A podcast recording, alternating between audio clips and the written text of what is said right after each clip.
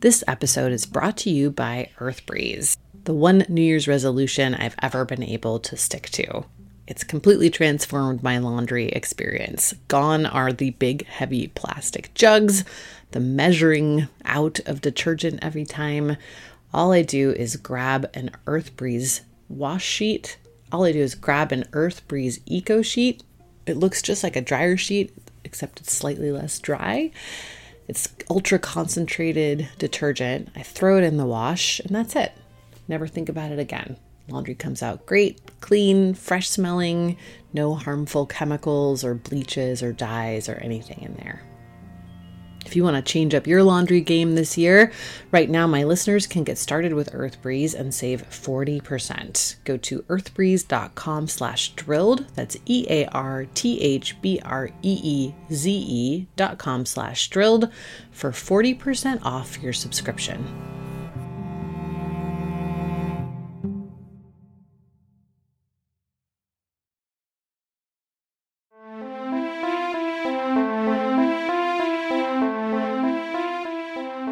Welcome back to Drilled. I'm Amy Westervelt. In our last episode, we mentioned the appearance of the Republican Attorneys General Association, or RAGA, in the big U.S. youth climate case, Juliana versus United States. Today, I want to dig into that organization a bit more and some other organizations that like to party with it with one of the foremost experts on this topic, Lisa Graves. My name is Lisa Graves, and I'm the executive director of True North Research, which is a watchdog group uh, that focuses on corporate uh, distortion of American democracy. And I previously led the Center for Media Democracy. I'm still the president of the board over there. And I've previously been Deputy Assistant Attorney General in the Office of Legal Policy at the U.S. Department of Justice and the Chief Counsel for Nominations for the U.S. Senate Judiciary Committee, the Deputy Chief of the Article 3 Division of the U.S. Courts, the Administrative Office of the U.S. Courts. And I was the Senior Legislative Strategist for the ACLU on national security issues. So I am a researcher and a writer and uh, someone who has looked deeply into some of these front groups or right wing groups that have been advancing pretty extreme agenda in a lot of different ways, both federally and in the states. Lisa connects the dots on right wing extremism and climate better than pretty much anyone I've ever talked to. So I'm really excited to bring you this interview today. I talked to Lisa last year in the process of working on the second season of the show This Land, which I highly recommend you check out if you haven't already. It follows a series of constitutional challenges to the Indian Child Welfare Act, which has some surprising backers. And yeah, there is an oil and gas connection. At any rate, Lisa has spent a lot of time looking at some of the specific lawyers and right wing funders involved in that, many of whom are the very same folks fighting against climate action. That includes not just RAGA, but also the various Koch funded organizations like the Heritage Foundation and the Cato Institute and the Goldwater Institute, as well as a lesser known but equally powerful family foundation, the Bradley Foundation. It's a lot to unpack, and Lisa blew my mind in ways that I'm still thinking about a year later. That conversation is coming up right after this quick break. New Year's resolutions are almost destined to fail. I resolve almost every year to work less, and we all know it's not going to happen. but one thing I have been able to stick to, and you can too, is switching up the way you do laundry in 2024 and grabbing EarthBreeze. I know what you're thinking laundry is not so fun. Those huge, heavy plastic jugs, measuring out the right amount, getting goo all over the place. It's annoying. EarthBreeze Eco Sheets totally changed the game. Unlike powder or liquid, EarthBreeze actually looks like a dryer sheet, but it's ultra concentrated laundry detergent. And it's super easy. You just throw it into your laundry and that's it. There's no measuring, there's no lugging anything around. Your laundry comes out clean, it smells great. I love it. It's genuinely made my life easier. It's also dermatologist tested, hypoallergenic, free of bleach and dyes, so it's perfect for every load. You'll never run out of detergent again thanks to Earth Breeze's easy, flexible subscription. You can adjust, pause, or cancel at any time with no hidden fees or penalties, and you save a whopping 40% when you subscribe. Plus, shipping is always free, and Eco Sheets are packaged in a slim cardboard envelope that saves a ton of space. It also gets rid of one more plastic thing in your life. And the company has donated over 100 million loads of laundry and counting to those in need. Right now, my listeners can get started with Earth Breeze and save 40%. 40, 40. Go to earthbreeze.com slash drilled. That's E-A-R-T-H-B-R-E-E-Z-E dot com slash drilled for 40% off your subscription.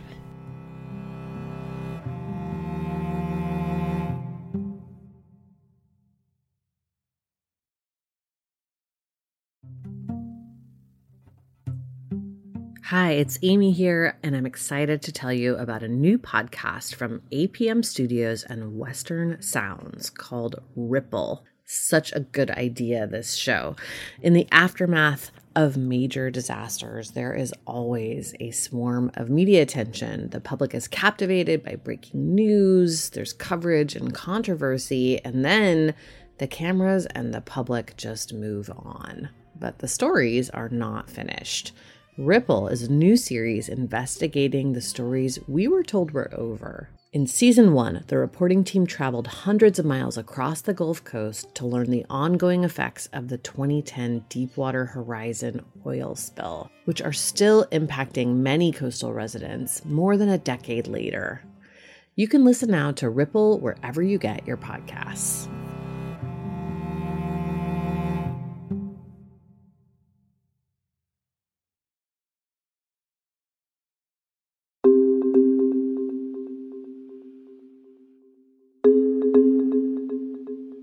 So I'm curious to hear a little bit about your work on Goldwater in particular and, and what their big kind of driving force has seemed to be in, in recent years. I had done a significant report about the Goldwater Institute in 2013 to, you know, examine its activities, its funding, its influence on Arizona law, how it was able to use Arizona's weak laws on lobby disclosure to have an enormous effect on the legislature that, you know, was not entirely visible to ordinary people, and how it was advancing Charles Koch's agenda. Charles Koch, in many ways, has used ALEC to operationalize his ideas at the state level, and Goldwater work to advance um, those ideas in the state legislature to push those proposals, in addition to expanded litigation operations under under Bolick, who's obviously now on the state Supreme Court.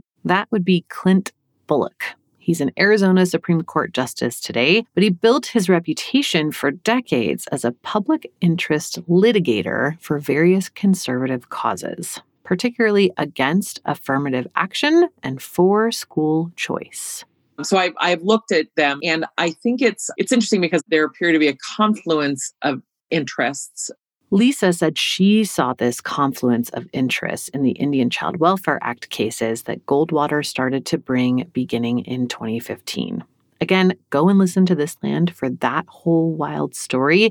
But to sum it up, the primary argument being used in those cases is that the definition of Indian is race based and therefore violates the Equal Protection Clause of the 14th Amendment. Mm, that sort of argument has been a key part of the quote unquote reverse discrimination argument for conservative lawyers arguing against various civil rights laws for decades. And Clint Bolick, an early acolyte of Supreme Court Justice Clarence Thomas, has been pushing that argument for decades. There is this component, obviously, on the surface of the cases involving claims about equal protection or about race specific remedies. And obviously, Clarence Thomas you know, has made assertions about that in his opinions related to this area of the law. But I think it's about more than race. I think it's about possibly reshaping the law surrounding the relationship between the United States and tribes and sort of using this particular law as a way to perhaps change dramatically other laws that may may well be implicated and and the ones that are are most concerned to me of those other legal areas are you know the relationship between the federal government and the tribes and sovereignty issues involving oil and leasing and and that sort of thing i just wonder although i don't know but i wonder whether given some of the players there is ultimately an oil and gas angle here that's something that we've been looking at too the uh, first attorney general to sign on was in Texas. And the Texas AG's office has been very friendly to oil and gas for a long time. and then, you know, the fact that Gibson Dunn is involved mm-hmm. too, and the Koch brothers kind of tangentially, it seems like there's this financial motive from the oil and gas folks that dovetails with some like weird racial ideology. So you have this attorney general in a state that is, you know, particularly friendly and warm to Koch and to the other oil and refinery industries. And it has very, very few tribes, tribal holdings in the state. But also, it's the case that, you know, something has happened over the last 20 years. And I had looked at this back when I was working on the Senate Judiciary Committee in terms of this the rise of RAGA, the Republican Attorneys General Association, where we know that it's a pay to play operation. We know that it's it's uh, it has had enormously distorting effect on U.S. law. It provides a mechanism for corporations to pass money through to help attorneys general in ways that they would not be able to individually solicit for their own campaigns given their role their regulatory role over those very industries mm. um, and that's been going on since raga was created back more than 20 years ago now and it has accelerated under some of the attorneys general who have uh, led it like scott pruitt was who was you know in my view another corrupt individual someone who was lax uh, on ethical rules, to say the least, and who was willing to do the bidding of the oil industry in attacking climate legislation and climate rules, even the very modest CPP, the Clean Power Plan rules, to advance the interests of the funders of RAGA. And I say that knowing that Oklahoma obviously has, you know, a huge amount of industry involved, or you know, has has long relationships with um, these the oil industry It even has an oil you know a replica i think of an of an oil well on the capitol grounds. And so i know that it's it's uh, part of that state's history. But we do know that raga is a pay to play operation. These mm-hmm. republican attorneys general behave in general they are operating most often we've seen at the behest of the industries that they're soliciting funds for to fund raga that's and interesting. Beyond Raga's funding, the corporate funders of Raga, we know that it now is receiving a substantial amount of money from one of the emerging big dark money operations, which is Leonard Leo's operation, which was funded through a group that's now defunct that has subsequently, you know, basically been rebranded and renamed as Leo has has re launched his his operations after it was exposed by the Washington Post last year. Mm. So Raga now is um, not just a recipient of donations from big oil and and big huge corporations, but it's also a major recipient of funds in, in which the source is completely unknown to anyone other than the person raising the money, Leonard Leo, and his his group of operatives. That would be former head of the Federalist Society, Leonard Leo.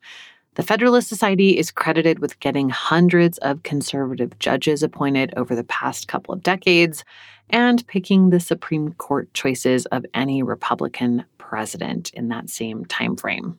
Leo left the Federalist Society and started a new organization, CRC Advisors, in 2020 they have continued that work. One of the first projects he announced under CRC was $10 million in funding for issue advocacy campaigning around, you guessed it, judgeships in 2020. And they've particularly targeted states and state AG's offices to advance Leonard's longer term agenda, which he described to the Council on National Policy in a speech to CNP last year that his that America stands at the precipice of what he called the revival of what he described as the quote structural constitution.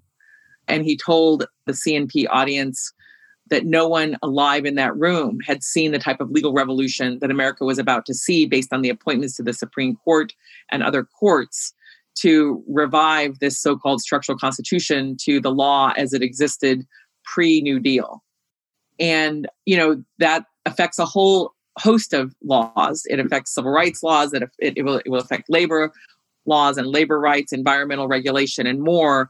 And it's an attempt, in my view, to really limit the ability of Congress to pass laws, to limit the ability of agencies to regulate corporations, and and to you know sort of change the whole modern structure of government basically in terms of the administrative agencies but also the rights of citizens and the relationships between the United States as a as a government and other governments which obviously would include tribal governments mentioned tribes in that speech, but it's an attempt by Leo and an assortment of lawyers who are elite lawyers like Paul Clement and others who have been, you know, advancing some of these um, ideas.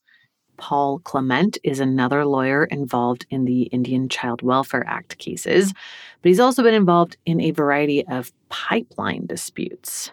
And he was the Solicitor General of the United States under Bush. He's also a Supreme Court regular, with more Supreme Court appearances under his belt than any attorney currently practicing. And now they have a Supreme Court that's increasingly receptive to what I consider to be an extreme, radical, reactionary agenda to change our rights and, and limit our powers and our democracy through our representatives in ways that serve a, a very elite agenda, the agenda of the people who fund Leonard Leo and Leo's operations and fund the RAGA, the Republican Attorney General's Association, and have been really attempting to work a legal revolution through offices that we would otherwise consider to be independent. It would be nice to have attorneys general of states who were not so captive to advancing the interests of Charles Koch. But unfortunately, we are in an era in which those interests have been dominating these uh, many of these state AGs, including the Attorney General of Texas, who's embroiled in other serious controversy. Yeah. yeah. I mean, they they've declared you know this war on the so-called administrative state. Obviously, there's roots of that in Reagan and some of the lawyers who were active then who became judges, and uh, some of the some of the people who are in the judiciary, like Silberman, who Paul Clement worked for and who Amy Coney Barrett clerked for, people who are in the judiciary who have been, you know, in my view, very partisan very right wing, you know, sort of politicians in robes who are attempting to restructure the modern American state through judicial rulings. And so Paul Paul and I overlapped a bit when I was at the Justice Department. I was a career deputy assistant attorney general in the Office of Legal Policy, although I didn't work with him in the SG's office when he was coming in to take over that operation. But I was I was there for those first couple of months, and um, obviously, you know, observed his litigation as a citizen, but also when I was on the Senate Judiciary Committee to see his efforts and the way he was trying to change, you know, the laws.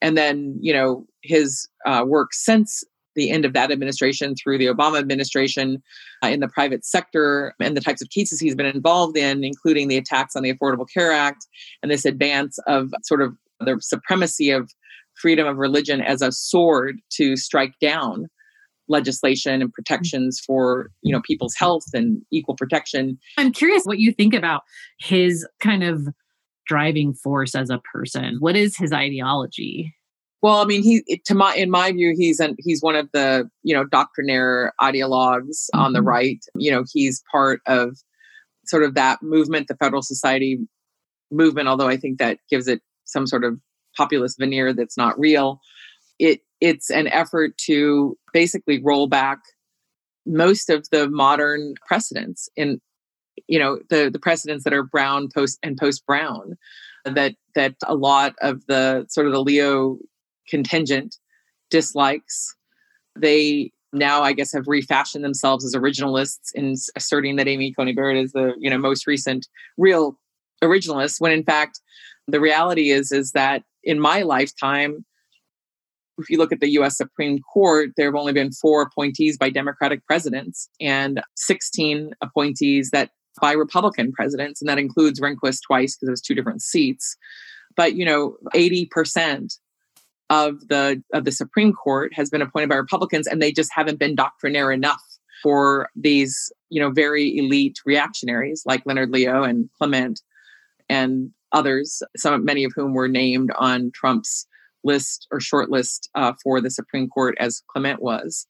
So I don't I don't know him personally. I don't know what he's like personally. I my my personal view is, you know, everyone has a mom who loves them and fr- fr- friends who like them.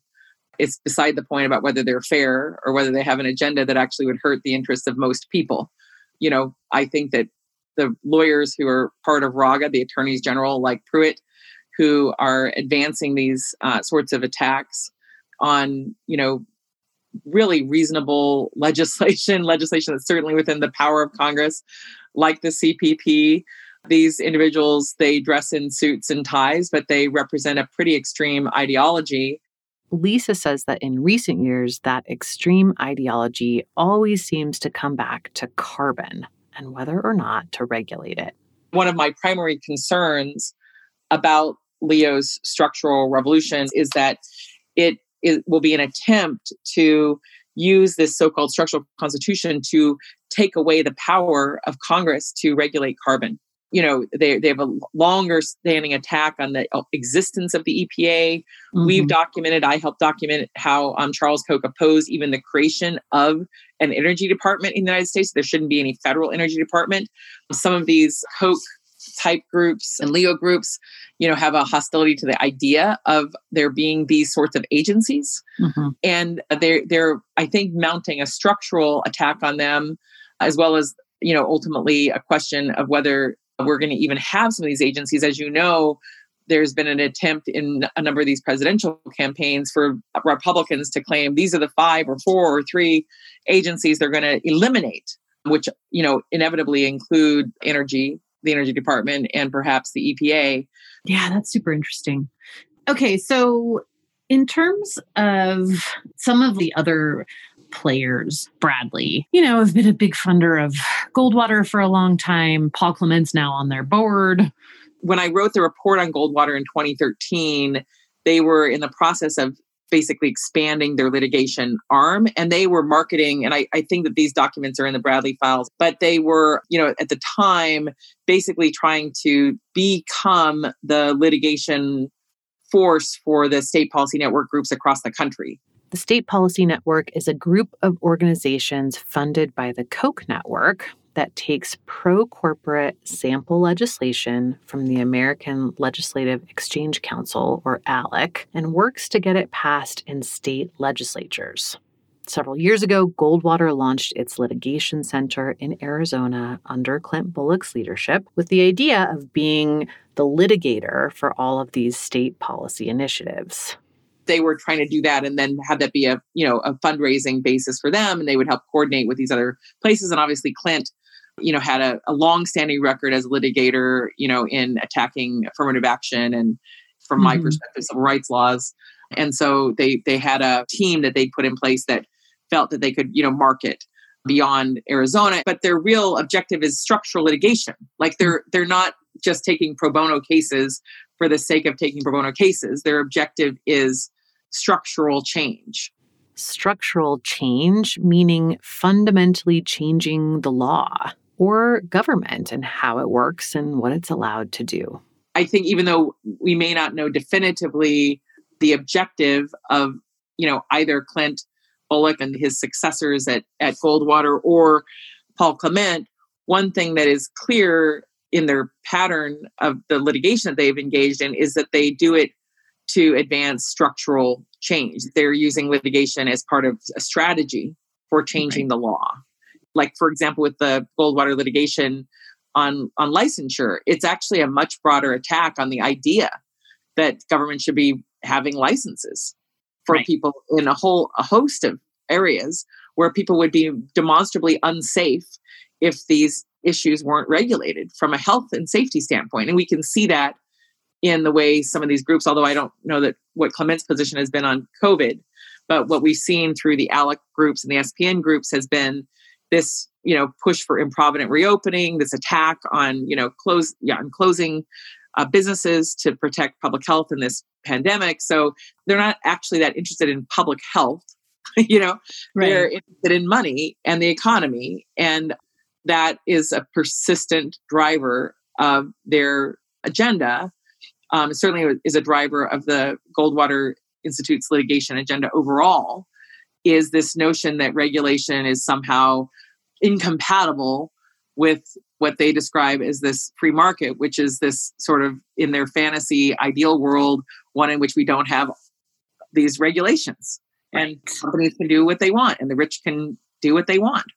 Bradley is interesting. Obviously, it's it's sort of zombie money in the sense that there's no family member left on that board, and right. the super wealthy people uh, like Pope, Art Pope, and uh, Diane Hendricks, who are major GOP donors, and you know Pope has long-standing ties to, you know, he's been on AFP's board for a long, long time, or one of the AFP operations board. Um, so you have these billionaires who are basically directing the the hundreds of millions of dollars of, of other you know industrialists to advance uh, these you know some of these pretty extreme uh, extremely reactionary groups mm-hmm. but searle so the bradley brothers were super anti-labor you know they were you know sort of in my view bad guys uh, in a lot of ways and now their money is continuing to do that bad that badness searle you know is the um is that pharmaceutical fortune right. Uh, that i think i think uh, i don't know that they made as much money on aspartame but aspartame was one of their products mm-hmm, mm-hmm. Um, ultimately.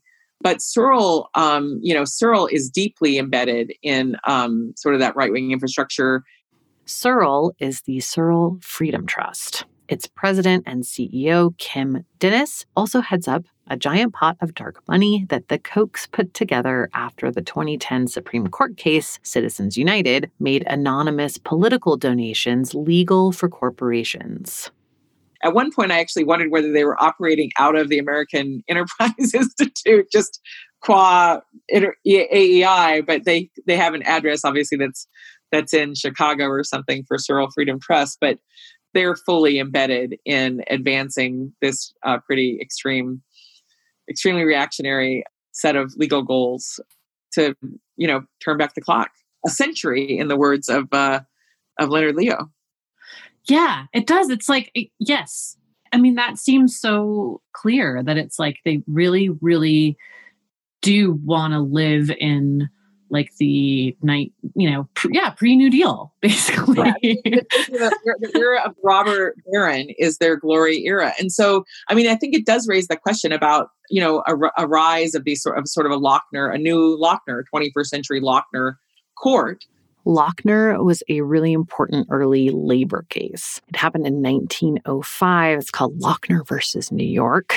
And basically, what happened was that New York State had passed a law limiting the amount of hours that bakers could work every week. So it was capped at 60 hours a week. And a guy named Lochner, who owned a bakery, got caught allowing an employee to work additional hours. He was fined and actually thrown in jail over this. And so he sued and said that this law was totally unfair and ridiculous and that it was unconstitutional. The Supreme Court agreed, and that decision ushered in what's called the Lochner era, which effectively rolled back a lot of the progressive reforms around both labor and various environmental issues, um, which you know, was really only 20, 30 years after the very first regulations had even been passed on industry. So it was sort of the first attempt to roll back regulation.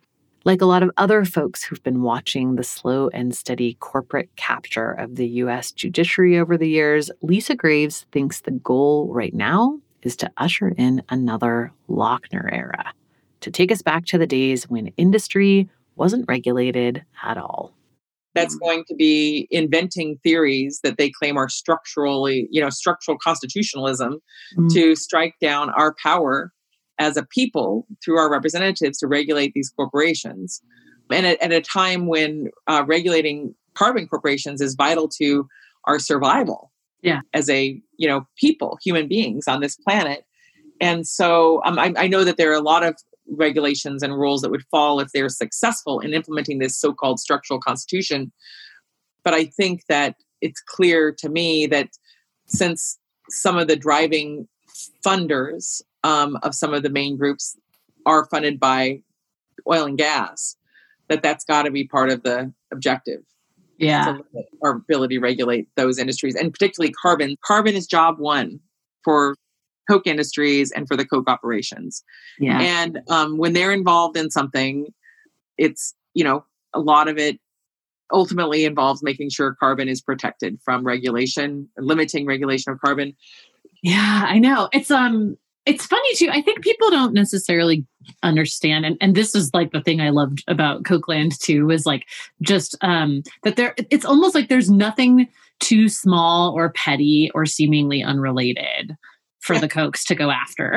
you know, yeah. it's like it, can be like the smallest little wind project in like rural Ohio, and they will like scorched earth burn it down. You know, yeah. like what happened in I think was it Tennessee when they attacked the like um the the mass transit. It's like they're involved in trying to stop mass transit in in a town. Yeah, you know, I mean that was a major Koch operation to block to block uh, expanded mass transit, and you just you know it just it just seems so petty and and crazy in a way. Like mm-hmm. how much money do they actually lose? Does yeah. the does the Koch board actually lose when there's a, a bus system?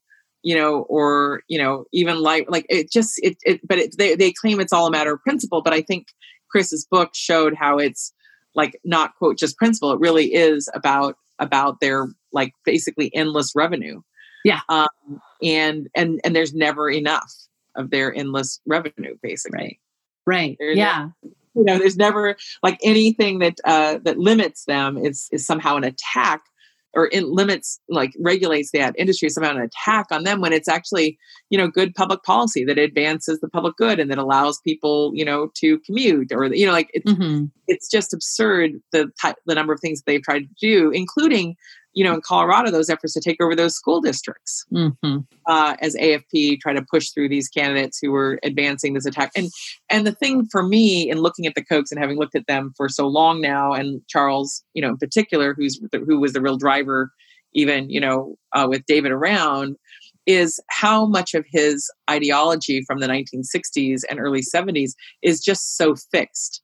Yeah, he's you know he's been very flexible in a sense in terms of trying new things like you know he's really someone who has re-engineered america just to try to remake it in his own image uh, in ways that have you know deeply harmed our uh, democracy and our economy and and equality and the opportunity for um, you know equal um, you know equal opportunity in the us but he his ideas like the hostility of public schools the idea of public schools like that's an early idea of his this mm-hmm. that he just embraced and he's never given up on the idea of hostility to there being energy regulation that's like he's in his early 30s and now mm-hmm. he's you know much older and he's you know still pushing that agenda he's someone who in some ways hasn't changed very much at all yeah in terms of this very unyielding view of the world which you know that freedom school operation that that really shaped him that bob lefevre operation in the early 60s mm-hmm. you know that guy was an anarcho-capitalist. He described himself as an, an autarchist because they didn't want to say anarchist mm-hmm. but that was a view that the role of government uh, should is limited to protecting property really right. and that government should get out of the way of corporations and that freedom means that corporations and individuals can do whatever they want. Yeah. And and that included an attack on the very notion of public schools this is why you'll see all the same organizations that attack climate policy attacking the public school system as well. It's part of a broader move to privatize everything, to really bake in this idea that everybody gets to choose everything for themselves and there's no government involvement in any of it public education was one of the great innovations of America that other countries, you know, not everyone, but you know, sought to aspire toward. And not that's not to say that schools are perfect you know schools face a lot of challenges because our our society faces a lot of challenges and mm. and people face a lot of economic challenges that then affect you know your your chances in school in terms mm-hmm. of you mm-hmm. know do you have a place you can do homework do you right. do you have a computer do you have the internet like there's like the economy affects um, our education but the right. fact is that I, I've I've just been that's one of the things that has so stunned me uh, is the the level of hostility to the idea of public education. Yeah. Um, and public highways. I did a deep dive. Um, we never published it because it didn't it didn't end up happening. But like I did a deep dive into one of the main Koch guys who was in the Trump administration um, on um, on highways and infrastructure, mm. and that guy was basically saying, you know, we shouldn't have public roads at all. And um and they you know wow. the Kochs have been behind a lot of the tolling efforts you know pushing toll highways and in fact they profit from toll highways we just we just haven't just I just never published this research yet, but they, you know, they they they they're one of the culprits behind this. Uh, other obviously other companies have benefited enormously, like Cintra and and uh, one of the companies in in uh, Australia. Mm-hmm. But the fact is, is that they've been behind this, and and their main Koch operative, who landed in the Trump administration in charge of infrastructure for a while, is on record we found saying, you know, his ideal, the ideal world is that basically you're tolled on every street corner electronically. Wow you know so i mean their view of america is like is really a dystopia the yeah. you know no public schools every road is private basically and you're taxed by a corporation a corporate tax basically a toll mm-hmm. every time you drive your car but damn it we're not going to regulate those industries we're not going to you know we're not going to limit the polluters like how dare we? But they want to basically have corporate tax but they want to tax the shit out of individuals. Yeah and they, and it won't be wow. called a tax it's a toll right? It's not a tax it's a toll. But that and that toll is completely set by them with no democratic accountability and their claim is well the democratic accountability is you just use it or you don't. Which you know suggests that everyone has some sort of you know cash reservoir yeah. to just be tolled to death by corporations you know? But like that was a shocking quote. Like who who has that as their fantasy? Oh the koch operative at the white house in charge of infrastructure. That's his fantasy. We're tolled we our cars are tolled on every corner we pass. And for a while they couldn't even achieve it right? Because we didn't have the electronic capacity. So mm-hmm. the tolls were these you know clunky tolls where everyone complains when they go through a toll in illinois or right. whatever they think they're paying money to the to the state. No that money's going to private corporations Wow. The state is just administering it. But you know, so they couldn't achieve their their objective because they didn't have the internet that we have now. But that guy literally was like, "Hey, the great the ideal scenario is, yeah, wherever you drive, we're collecting a toll." Hmm. And it's not the government connect, connecting that toll to fund schools, it's corporations. Wow. Anyway, they have great silk suits and great silk ties and they look like, you know, upstanding normal individuals, but their agenda of many of these guys, including Charles Koch, is truly extreme. So you can imagine me sitting in front of a giant murder wall, pinning threads together after this conversation. Go check out Lisa online. Her research firm is True North Research. And she's still on the board of the Center for Media and Democracy, which does incredible work. A lot of the Bradley documents that were leaked a few years ago have been analyzed and organized by CMD. And you can find that work online at exposedbycmd.com. I also want to give a shout out to Documented and the reporters there, Nick Surgey and Jamie Corey, who've done some absolutely phenomenal work on Raga and the Koch Network and Alec and Bradley. Go check them out. They're online at documented.net. They've put together a tremendous resource there. Highly, highly recommend checking that out. Okay, that's it for this episode. Next time you hear from me, it will be for a new season. We're going to take Drilled back to being a seasonal show. If you would like to continue to get weekly episodes and bonus content, please sign up for our Patreon at patreon.com slash drilled. Otherwise, we'll be back March 4th with part two of our season on the gas industry. This one is called The New Climate Villains, and we're tackling how the gas industry is adjusting to its new role as part of the climate problem after pretty successfully marketing itself as part of the solution for decades. Come back for that. Thanks for listening, and we'll see you soon.